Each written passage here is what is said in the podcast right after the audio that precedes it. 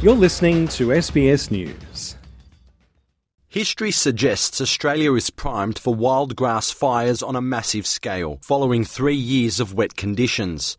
A new analysis examines what happened after Australia experienced previous prolonged periods of wet La Nina conditions. There have only been three of these periods since 1950, they include 1954 to 1957, 1973 to 1976, and 1998 to 2001. When all three ended, big, deadly grass fires ensued, particularly on the east coast and especially in New South Wales. Fire science expert David Bowman predicts the three recent years of wet conditions, also known as triple La Nina, will end the same way. Fuel loads, which are really quite astronomical. I like to think of them as the petrol of bushfire fuels. Fires are extremely fast burning, they can be extraordinarily hot. The energy in the fuel is released very fast. They're actually very dangerous fires, although they're only burning, you know, straw. But when you uh,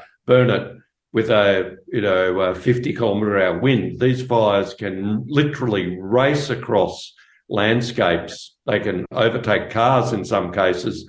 They can um, jump over roads and and and they can really cause you know quite catastrophic um, damage in rural landscapes. With a fast turn from wet to hot and dry conditions, that quickly dries out the significant amount of vegetation generated by the wet period. Former Queensland Fire and Emergency Services Commissioner Lee Johnson says dry grass conditions make it extremely flammable hence the powder keg warning. I'm sure that all of the services across Australia are well aware of what's coming. Uh, history over many years has shown us that following La Nina events, grasslands uh, become the first initial problem with fire.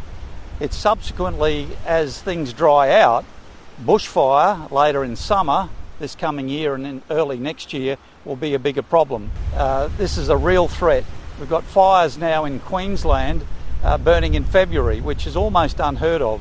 This should be our wettest time of the year. A new national report warning of dangerous grass fire conditions on a scale never experienced before in Australia has been released by the Climate Council and Emergency Leaders for Climate Action. Bob Conroy has more than 40 years of experience in protected area management, and he's a current member of the Emergency Leaders for Climate Action. He says the prolonged La Nina has seen fire fuel loads jump from a normal range of 0.5 to 1.5 tonnes per hectare to around six tonnes. The danger is that they are also incredibly intense, anything up to about 90 or 95,000 kilowatts per metre of fire spread can be generated by a grass fire. We've got to be careful that we are not too complacent uh, regarding the impacts of climate change, the fact that we've had prolific growth of grass right across Australia, which is now curing, which means it's drying out, and it's it's um, it's a potential existential threat to many areas right across semi-arid and arid areas of our continent. Given the years of rainfall since the Black Summer fires of 2019 20, the experts say it's reasonable to expect that fire risk may have slipped from people's consciousness. Very wet periods keep vegetation wet, reducing the likelihood of ignition and limiting fire spread during the wet period. They lead to prolific growth in areas that typically have insufficient vegetation to pose any fire risk. The wet weather also limits the ability of land managers and fire services to carry out fire prevention and mitigation works, such as hazard reduction burning. Lee Johnson explains the vicious cycle and uses Queensland as an example. In the last five years, Queensland has gone from drought to serious bushfires, to flooding rains and serious floods, and now the cycle turns. We're looking to go back along the fire path, grass fire, bushfire, and no doubt increased drought. Authorities warn there's currently an increased risk of major grass fires in Queensland, New South Wales, Victoria, South Australia, and Western Australia until around April this year. Bob Conroy warns authorities to watch the Northern Territory closely in winter for post La Nina grass fires to start there around July. It's led to high soil moisture, prolific growth of grasses, and uh, prolific growth of some invasive species of grasses as well, which is uh, causing a particular problem because those grasses can grow quite high and uh, generate quite high fuel loads.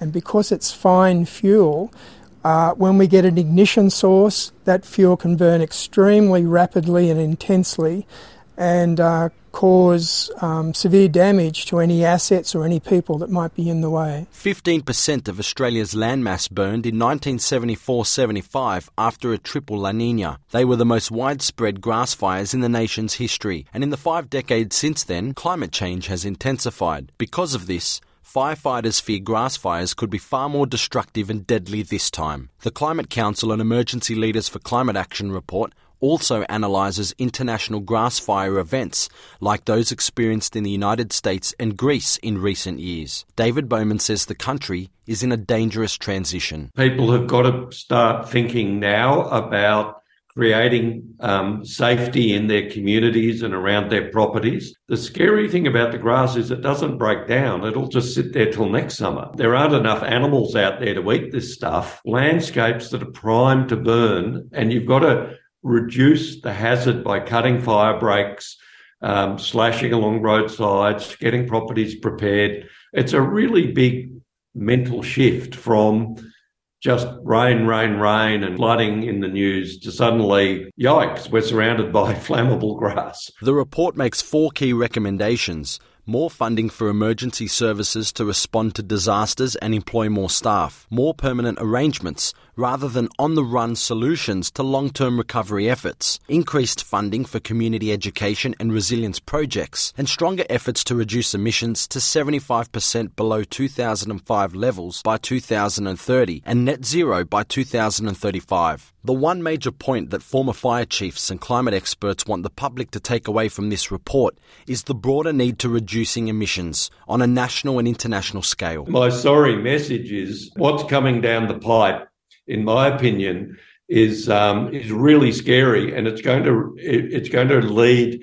to a complete reorganisation of the way we live and manage and think about our flammable landscape. So we're on this. Um, this massive learning curve, massive changes. And, um, you know, people can disagree with me, but, you know, I'm 100% certain that there's going to be fire disasters knocking on people's doors where they weren't even expecting it.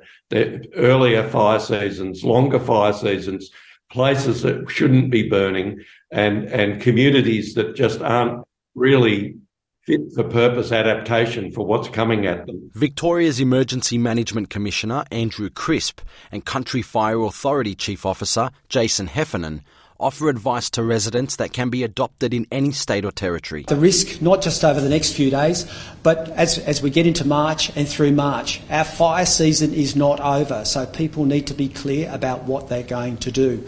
So it is, it is critical that people stay across the conditions, stay across the warnings that we're pushing out. So it matters not whether it's, whether it's fire, whether it's heat wave, whether it's, whether it's drownings or any other particular emergency. You need to know how to access good information to make good decisions. So please download that Vic Emergency app. Stay across the Vic Emergency channels. Know who the, the Vic, who the emergency broadcasters are. Residents uh, need to keep up to date and monitor conditions and be ready to act. Uh, conditions are constantly changing, so you need to uh, be aware of what's going on and be ready to act and put into action your bushfire survival plan. Uh, know what you are going to do in the event of a fire, what you are going to take. Having that discussion with your family uh, can be the difference uh, between a life or death situation. The conversation you have today could potentially save the life of you and your family tomorrow. For information on what to do in the case of a fire, fire and your bushfire survival plan, visit your state or territory fire authority or government website. Marcus Megalokonomos, SBS News.